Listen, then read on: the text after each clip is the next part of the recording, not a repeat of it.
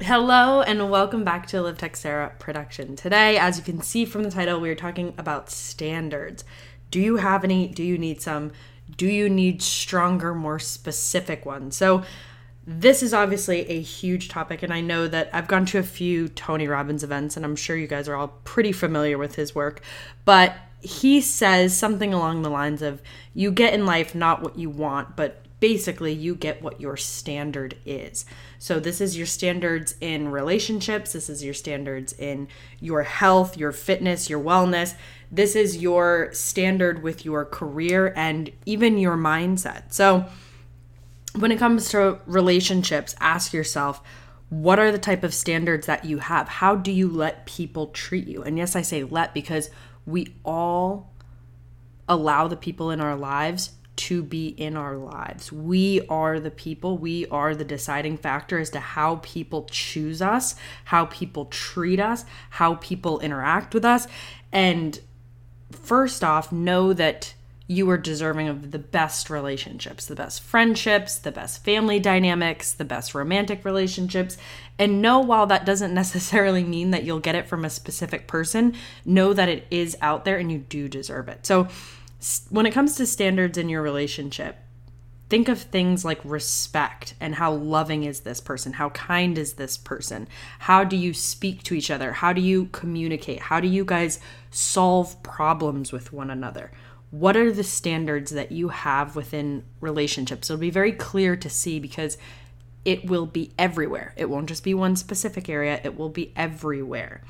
And um, I think one of the easiest ways to look at it is your standards with your health. Do you have energy? Are you vibrant? Do you feel good in your body? Do you feel as though you're either strong or active or connected or whatever the words are that you deem meaningful to you? Your standards in your in your health, your wellness. This it doesn't matter whether you're going to the gym, whether you're walking, whether you're doing yoga it, it doesn't matter what physical activity you're doing, but what are your standards in regards to that? Is that something that you do five times a week? Is it something that you do once a week? Is it something that you make sure you do every single day? What is your standard? Your standard is always going to be the bare minimum. You absolutely do this without fail, no matter what, no matter what's going on. Similar to going to the gym, how are you eating? How are you feeling? How often do you drink alcohol? If you drink alcohol, what are your standards regarding your health and wellness? And recognize that sometimes when we're having these conversations, you're sitting there realizing that you need to be stronger on the standards you have or you need to create new ones. And I invite you to do either of those. Whatever you feel as you listen to this, absolutely, absolutely pursue. When it comes to your standards in your career, ask yourself how committed are you to your goals? How committed are you to daily action? How committed are you to the amount of time that you're going to spend on a project or a thing or something that you're working towards in the future? And it's a good thing to ask yourself do you bend and do you fold based off the circumstances, based off of other people? Your standards greatly affect the relationship that you have with yourself. At the end of the day, what you really want is to be extremely respectful and extremely loving towards yourself. And that's going to come from keeping your word. So when you say you're going to do something, you do it. We talk so much about believability in yourself and having that trust and respect within yourself. But especially when it comes to your standards, your standards are going to be derived from the things that are important to you in this lifetime. So, what matters to you? What do you want? What are your goals in all of these areas? Your relationships, your health, your career, anything else? What are your goals and how are you working towards them? Whether it's a feeling, whether it's a thing, whether it's an achievement, how are you working towards them and what are you doing daily in order to ensure that eventually this is something that happens for you? So, like I said, you are showing yourself the most respect, the most loyalty, the most love, the most support when you're loving yourself enough to keep your word in these areas. So ask yourself what standards do you have? Do you need more? Do you do you want more? Do you want to be more committed to yourself, your future and your happiness? This is all depending on where you're currently at. And you'll know when you start to Like I said, do you bend? Do you fold? You're going to start to recognize the areas where you don't have strong standards because you're going to be frustrated. You're going to be frustrated with yourself and others, and typically there is some level of resentment. Once again, you with other people or just you with you, you with yourself. Resentment and frustration are a very clear indicator that your standards and your boundaries are not strong.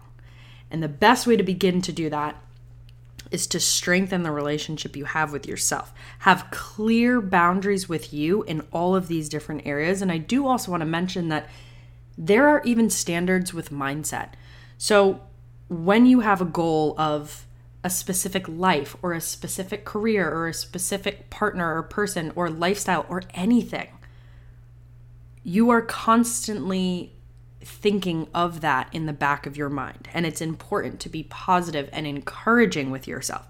And there are even standards when it comes to your mindset. When you notice your mind wander to a place that really has nothing to offer you, a thought process, a belief, a feeling, an insecurity, whatever the case may be, be able to recognize that and have a standard.